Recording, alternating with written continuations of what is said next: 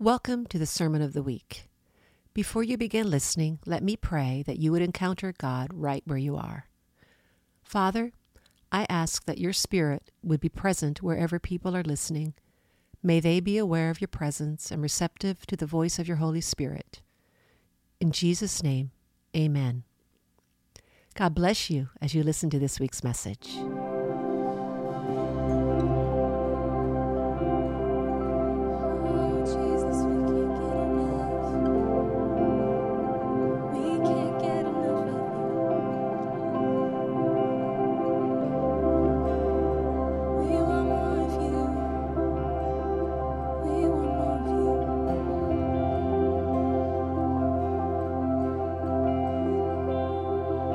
I can't get enough.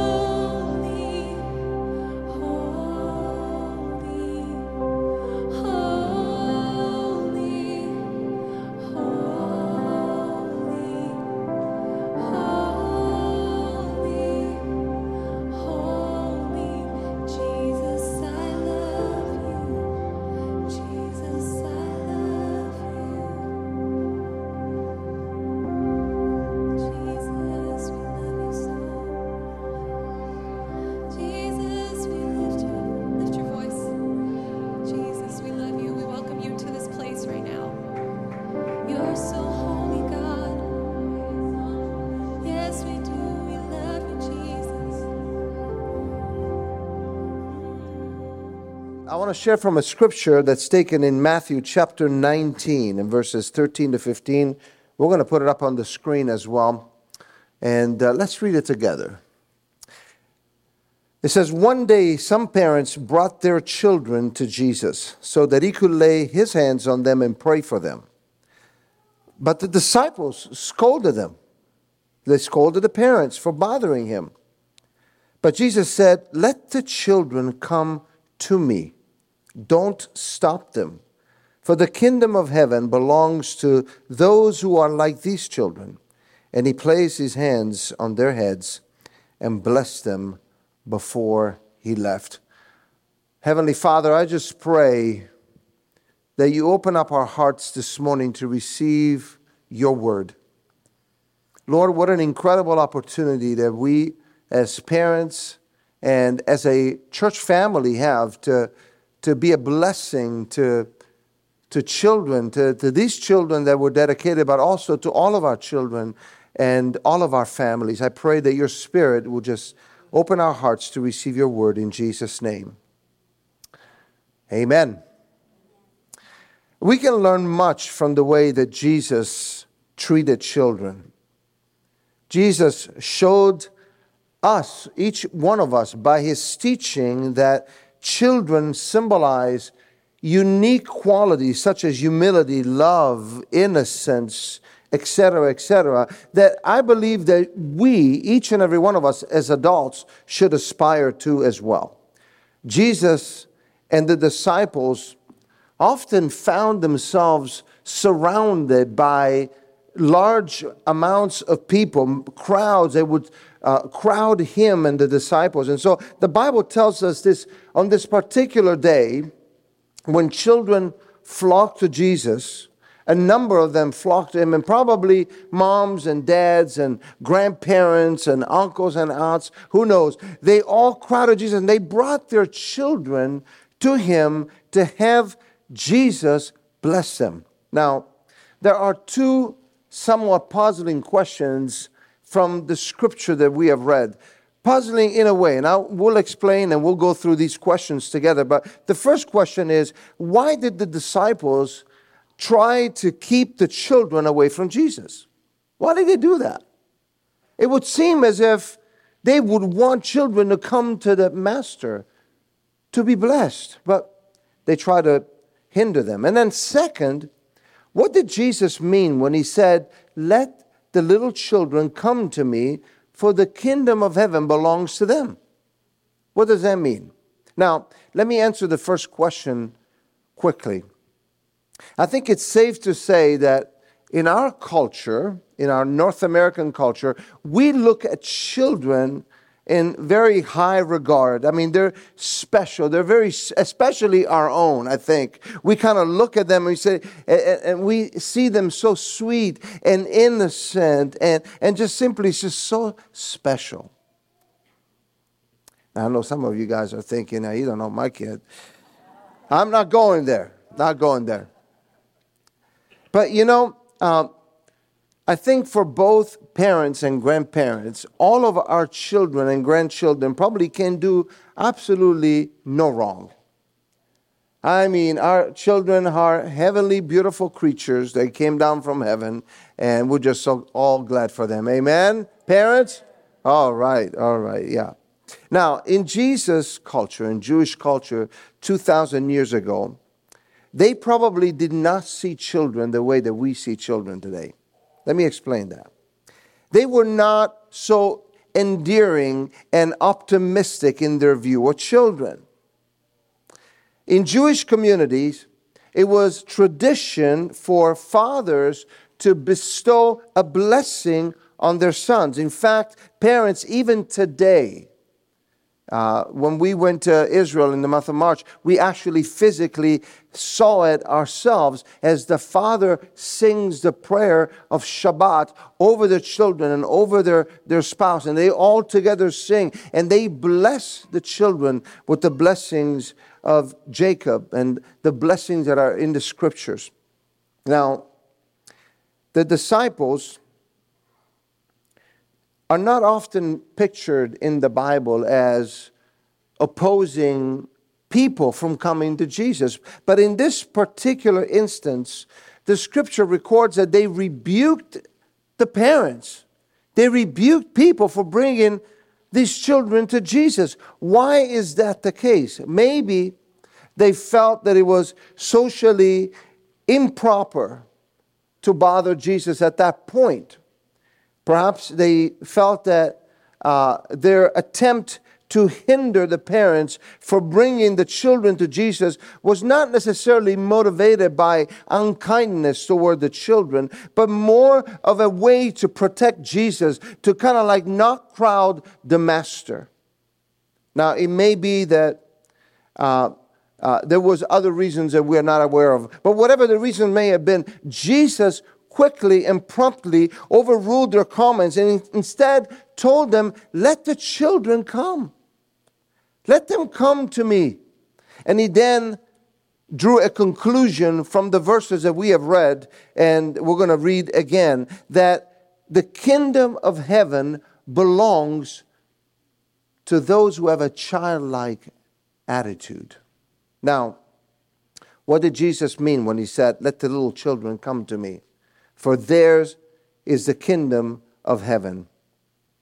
When I look at that scripture, I think the first thing that strikes me immediately is the tenderness that Jesus had toward children. Is loving tenderness towards these children. Jesus was not saying, and is not saying, that the kingdom of heaven actually belongs only to children.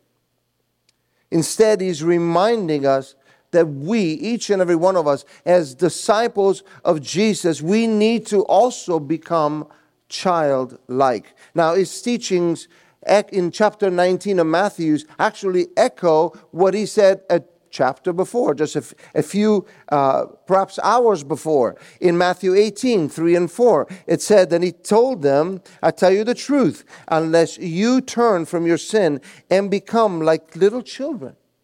There he goes again. You will never get into the kingdom of heaven. So anyone who becomes as humble as this little child is the greatest in the kingdom of heaven. That's incredible when you think about it. Jesus, master, knowing the scripture, a rabbi, is equating the greatest in the kingdom to a child. To a child. So why is that? Because Jesus' words are actually pretty stern when you consider this particular verse that I have read, where he's telling people that if you don't repent, if you don't change, unless you turn from your evil ways and become like a child, you're not going to get into heaven. Ouch. So what does that mean? Well, there's a number of key truths that I want to share with you today. First of all, is this: children are part of God's creative and God's redemptive plan. And that's important for us to understand it and realize it. In Genesis chapter 1 and verse 28, the scripture says, God blessed them, that's Adam and Eve, blessed them. And then he said to them, be fruitful and increase in numbers and fill the earth and subdue it. Very clear and interesting commands that God gave them. Now, the multiplication process in the very beginning in Genesis shows us that God had the idea of procreation and the idea of children in mind from the very beginning of the world. Children were very important to him. If not, he would not have said, go ahead and fill the earth. I think the last time I checked, children come in, and that's how we refill the earth and we replenish the earth, right? Children are a key piece in God's creative and redemptive plan. And we as a church keep that as a high priority in our lives, and we desire the same. Let me explain that a little bit more. We see children, and not just children, but also teens and young adults, young lives, as stepping into their call to be used of God to bring about God's redemptive plan into the earth today. is not just something that belongs to us. If God is going to move on the earth today, it is going to be through children, teens, and young adults first and foremost. I believe that with all my heart. That is why we place such emphasis on getting the gospel into our children's lives. That's why we take priority over our children, and we want them to be blessed, and we want them to be honored, and we want them to receive from God. That's why, parents, we encourage you, bring your children. Let us teach them and partner with you in the ways of the Lord so that they can grow in the things of God.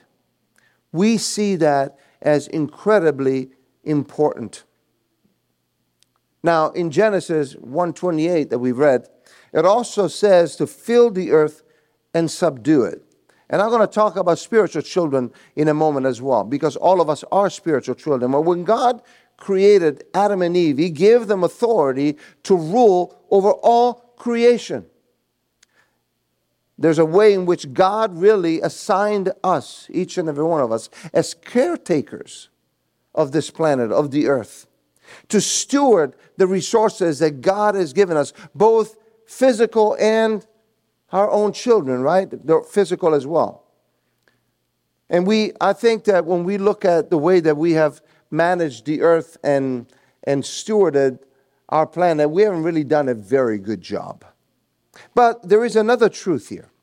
There's a truth in which we know that when sin entered the world, because at that point, when sin entered, creation became sin sick. Creation went under the curse of sin, as we read. And so as children of God, we are called to share the reality of who God is to those who don't know yet that He is a Father, as we have gotten to know Him, and to let them know that there's something greater. As children of God, we are called to share the reality of who God is into this world, and to basically bring about another type of creation. The Bible calls it the new creation. In 2 Corinthians chapter 5 and 17, it says, if any man is in Christ, he is a new creation. All of us who have accepted Christ as our Lord and Savior, we are the new creation, right? Are you with me? Now, 2 Corinthians tells us that we're a new creation when we embrace the creation of Jesus in our lives. And that means that if we, as children of God, we ought to share the message of the new creation of 2 Corinthians 5:17, so that we also become involved as part of creation. Are you with me? Have I confused you yet? All right. No, you're all nodding. Okay. All right. All right. Because then we are actually stewarding what God has given us to bring about creation, because we have the nature of God. We speak to those who need Jesus in their lives. We are involved in the creation of spiritual lives. And when people accept Jesus, something happens in our lives. Our transformation, the power of God that comes inside of us, transforms the world around us. And as a result, the earth becomes a better place. That is why we are called and involved in the process and the plan of creation and the redemptive plan of God. Because in such a way, we are manifesting what God really wanted us to do. Listen to this verse. Romans chapter 8 and verse 19 says, for all creation is waiting eagerly for the future day when God will reveal who His children really are. Do we understand that? That each and every one of us, we have an incredible responsibility and yet an honor to share the good news with people so that we will see more creation, new creation come to birth in Jesus' name. It's called a new birth. And so what an awesome privilege that we have as children and spiritual children Every one of us that calls himself a child of God can be involved in God's redemptive plan. The second thing that I see Jesus saying here is that children are a gift of God. Children are a gift of God. In Psalm 127, in verse 3, it says, "Children are a gift from the Lord. They are a reward from Him." Now, God gives us the grace that we need to raise our children. I think all of us would say a resounding amen to that for parents, right? We need grace. We can't do this by ourselves. And I think that if we follow the instruction book and the directions that God gives us, we will be able to participate and partake in raising a generation of young men and women who are going to become world changers and kingdom champions for the glory of God. Now, I know that, as I was saying before, you might say, well, you don't know my son, my daughter. They're just a handful. It's okay. You just have to, it's kind of like the IKEA furniture. You got to follow the instruction really well, because that piece of furniture will fall apart in 3 days, I promise you, if you don't put every screw and every one of those little pieces in those instructions together. And the same thing is for our children. God has left us an instruction manual that gives us everything that we need. That means that it is not just the responsibility of a Sunday school, and we're going to get into that a little bit more, or your children going to kids' church and all that. It's your responsibility too. Children are a gift from the Lord. Now, parents, we are called to steward this gift. We are called to take care of this gift. And as you do, I believe, and you will see it, and I know many of you are there right now. You're feeling and you're sensing satisfaction and joys. Your children are growing up and they're experiencing and expressing the presence of God and the blessings of the Lord. Many of you, I know, have children that are just such a blessing. And it's wonderful. But as parents, there is something very, very powerful in seeing our children committed to Jesus. And so remember that as God has given you that gift, steward it well. Do your part. And we're going to look at some of the stuff, but do your part in taking care of what God has given you. Let me move on. Children are to be blessed. In Mark chapter 10 and verse 16, it says, "Then he took the children in his arms, and he placed his hands on their heads and blessed them." In Jewish tradition, before every Shabbat meal, as I was saying before, fathers sing over their children. Man, that was such a beautiful experience for those of you who were in Israel with us as we went as a group. What an experience to see this man sing over his children, blessing his children with the blessings of Scripture. And they do that every single Friday, just before Shabbat, every single time. Now, moms and dads, I want to tell you this.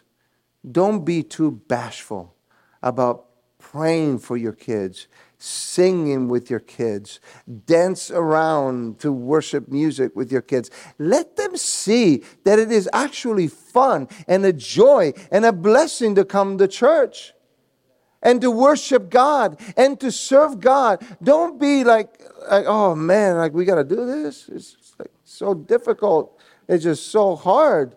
To be like a Christian parent, we got to sing, this is the day that the Lord has made in 55 different versions for our children. Don't take that as a serious assignment that God has given you. You are stewarding these young lives for His glory and honor. Lay your hands on them. Pray over them. Pray for them. I mean, we don't have any young children anymore, but every chance that I get to lay hands on my grandson or my granddaughters, I do it. And I pray over them, and I pray that the Holy Spirit will fill their lives, and the manifestation of who God is will just come through in them. This is what we have as a privilege. It's a privilege. It's an honor for us to pray and believe that God will use those children mightily for His glory, that they will be committed to God and be a blessing to others, that they won't go to high school and fall apart under the pressures, or go into college and be convinced by some ideology that is totally void of God. Let's just pray and believe that God is going to bless and empower our children to be world champions for His glory and for His honor. Amen? Children are humble and they're innocent. In Matthew 18 and verse 3 it says, "And He said to them, I tell you the truth, unless you change," pay attention to that word, "unless you change and become like little children, you will never enter the kingdom of heaven." That to me is one of the greatest lessons that we will ever learn. That is to accept that God is calling us to change. God was telling big people, like the majority of us, to change. Change. Change and allow God to transform us. Change is never one of those things that is easy to embrace. We're creatures of habit. We love to get settled and in our own habits, right? This is the way that I do my thing, and just, don't get on me. Let me be who I am. But you know what? The gospel is all about change and transformation. And unless we embrace change and transformation the way Jesus is actually asking us, it's going to be tough. We're going to be living our lives just constantly butting heads with God, because the way that we are transformed to be more like Him is when we accept change and we allow change to take place. Change requires humility. It requires innocence. And that's why Jesus said, unless you become like a child, you gotta change and be childlike, you will not enter the kingdom of heaven. Children are humble. They are innocent. But children, when instructed, I'll just say caveat for the most part, when instructed as God instructs us, right, in His Word, they are pretty innocent and mild and cooperative. I mean, it doesn't hurt to say, unless you do this, you're not going to get, your Nintendo or your Genesis or your dolls or whatever. No TV for you, I'm showing my age. Mario Kart, right? Atari, wow, that's like going way back. Way back. But I remember Atari, David. That was probably the first one I ever played. But God wants us changed and transformed. And so He does it with our participation. He doesn't force us. He's a gentleman. He will not kick us. He won't take things away from us. But He is inviting us into this process of transformation, to be changed, to become more like Him. One more thing I want to show you. Children are pure and simple. In Psalm 131, verse 2, it says, listen to this beautiful verse, "But I have calmed and quieted myself. I am like a weaned child with its mother. It's a weaned child. Like a weaned child, I am content." I read this scripture, I thought, wow, this is so incredible. You know what I see in this? I see the pure and simple satisfaction of a child toward God. Children are pure, they're simple. And so, is it really a shock to any of us that the devil is trying to get that fraction of our culture more than any other culture? The devil wants our children. In case you haven't realized it, the devil wants your children and my children. Think of it, the lies and the things that are being spread in society today. Gender confusion. Removing God from prayer. Identity that is completely outside of the scope of what God intended for every one of us. Removing God from the classrooms. And quite frankly, some parents have removed God from their families. Completely. Because God, wow, is not as significant as He used to be. It's an agenda void of God and biblical truth. And that is what is being pushed on our children today. The devil wants our children, and we have got to learn to fight back. I saw this picture that I wanted to bring, and then I thought, well, maybe it'll scare some kids if there's anyone in the auditorium as I'm sharing that. But it's like the picture of this massive demon, horns and claws and this ugly looking, holding the hand of a pure, innocent child. The child doesn't know. He's just going along. And that's what's happening in our world today.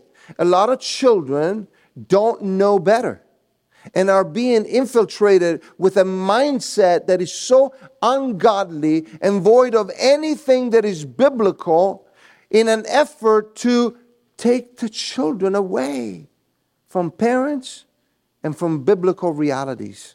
But we have got to learn to fight back. By blessing children, that's how we do it. And parents, you have the biggest responsibility before God.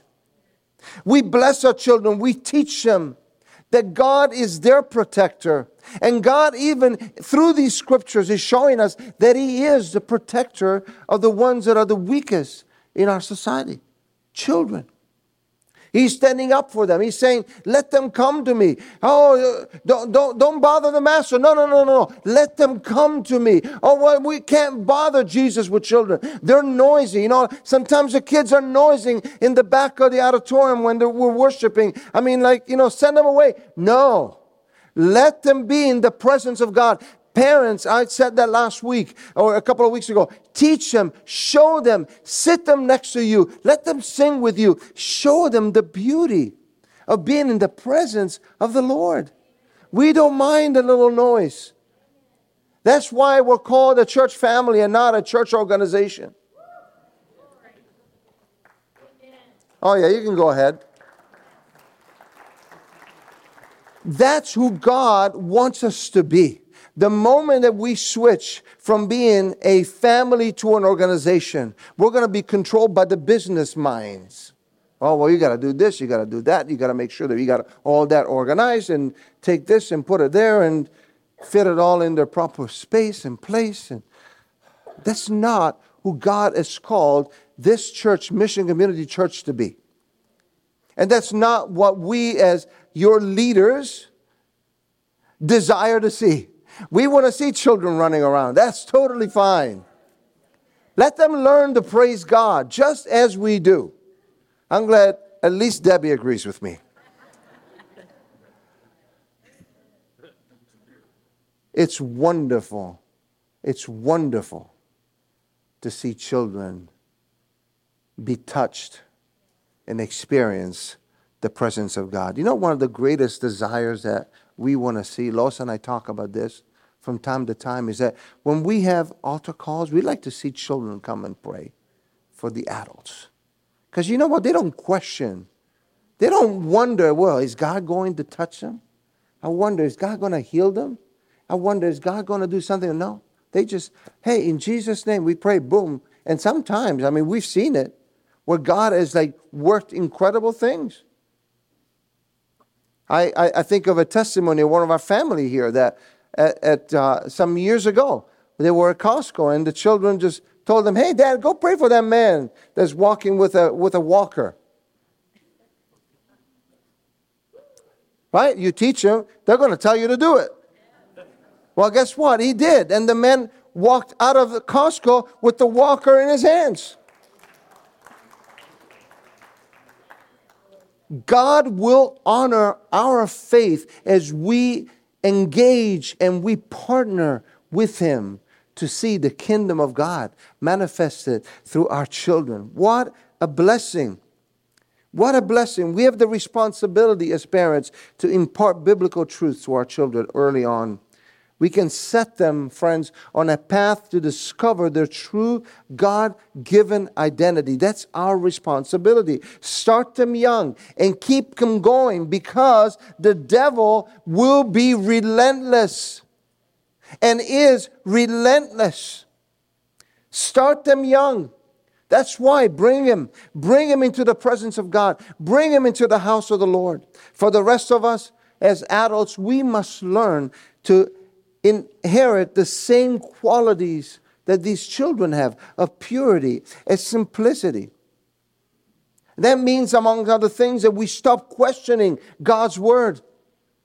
That we stop arguing whether what it said 2,000 years ago disagrees with another scripture, in which we try to explain things out as if God does not want to work on our behalf, but He does.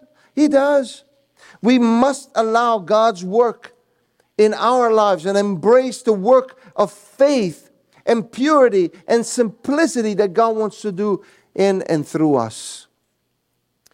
Let me give you one more and we'll close with this. Children have trust and faith in God. They trust and they have faith in God. Like children who trust their parents, we must trust God. Faith is not about doing everything the right way, friends. It's not. Faith is about trusting God that no matter what happens, no matter the circumstances, regardless of what we may be going through, our Heavenly Father watches over us and He takes care of us. We trust Him when life's circumstances are hard and when sometimes life makes absolutely no sense. As children, as His children, we lean back into the arms of a Heavenly Father who has our best interest at heart for each and every one of us. Look at John chapter 6 and verse 37. It says, "All those that the Father gives me will come to me, and whoever comes to me, I will never drive away." I don't know if you were part of an upbringing brought you into a place where you were taught that if you were bad, that God was going to punish you. That if you sinned, that God was going to shut the door on His blessings over your life. I don't know if that's the case, but I want you to know that that is not my God. That is not my God. His promise is that He will never leave us nor forsake us, and that as we commit ourselves to Him in trust and faith, He will always, always come to our rescue and come to our help, regardless of the situations that we may be facing, regardless of the things that we're going through in our own individual worlds and families. God promises to be there. Let me close by saying this. Heaven belongs to those who develop the heart of a child. I'm going to say that again. Heaven belongs to those who develop the heart of a child, and as children believe that God's word is true. Now, today, and as long as we're alive. Childlikeness is a godly quality that each and every one of us needs to strive to develop, not only in our own lives, but continue to develop that in our children's lives as adults. Jesus' teaching as a unique aim, and that we as grown-ups, as adults, that we need to focus our attention on childlike qualities in order to become more conformed to the image of God. We have got to focus more on that than we are on theology, than we are on doctrine, than we are on the latest and greatest book. Read the scripture and be like Jesus. If we can do that, that's half the battle won, and maybe 3/4 of the battle. We don't try to complicate the gospel. We embrace it just as it is. A childlike strategy means that we become more like a child if we desire to become more like Jesus. Do you see the equation? You want to be like Jesus? Become more like a child. If we desire to go deeper in the ways of God, to experience more of God, we need to learn to be trusting and trust God's word and embrace Him with childlike abandon and surrender. That means we let go. Let me ask you this question today as we close. Where are you at in your life today? When you look at your life, can you ask yourself the question right now, in all honesty and sincerity before the Lord? Are you childlike? Ask yourself right now, am I childlike? Or are you a jaded and disconnected adult? Look, I'm not saying that as a judgment or to condemn anybody, but sometimes we're either one or the other, and we have the option to be childlike and receive from God, or we just sit back and we're like, can you imagine if I were like this now for the next 10 minutes? What would you do?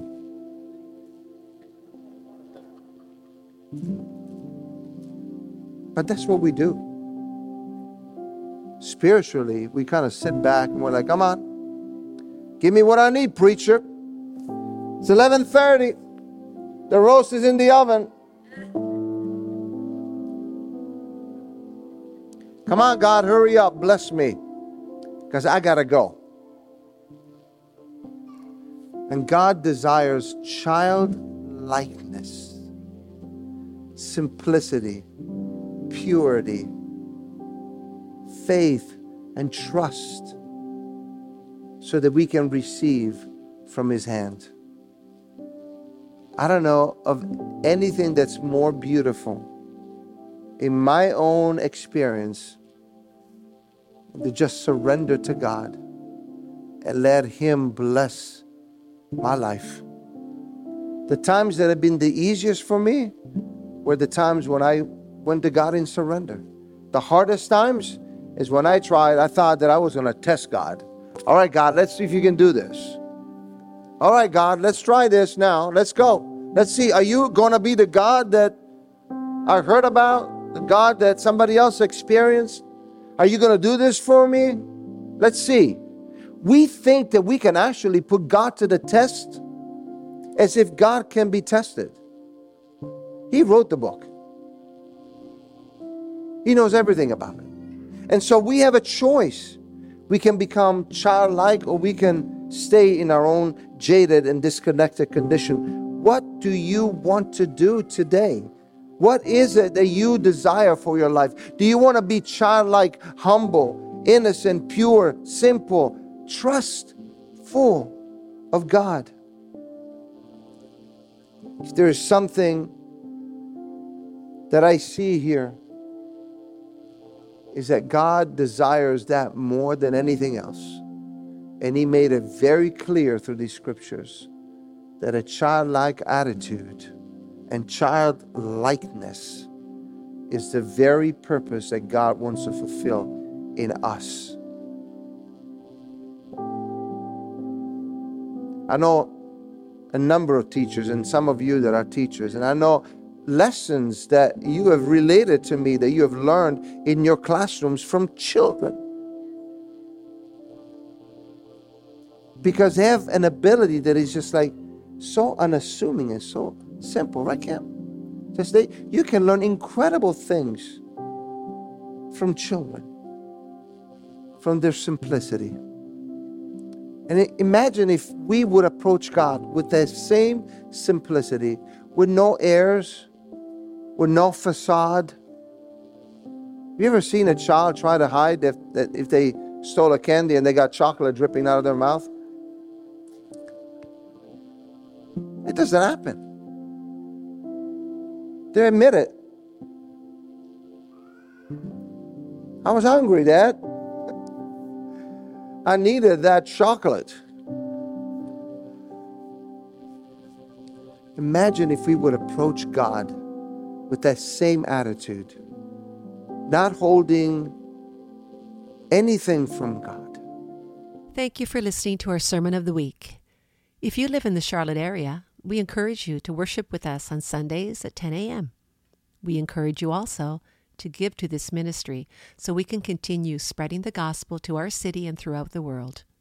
You can go to our website at missioncommunity.cc. Click on the Give button, and the rest is simple. Have a great rest of your week. God bless.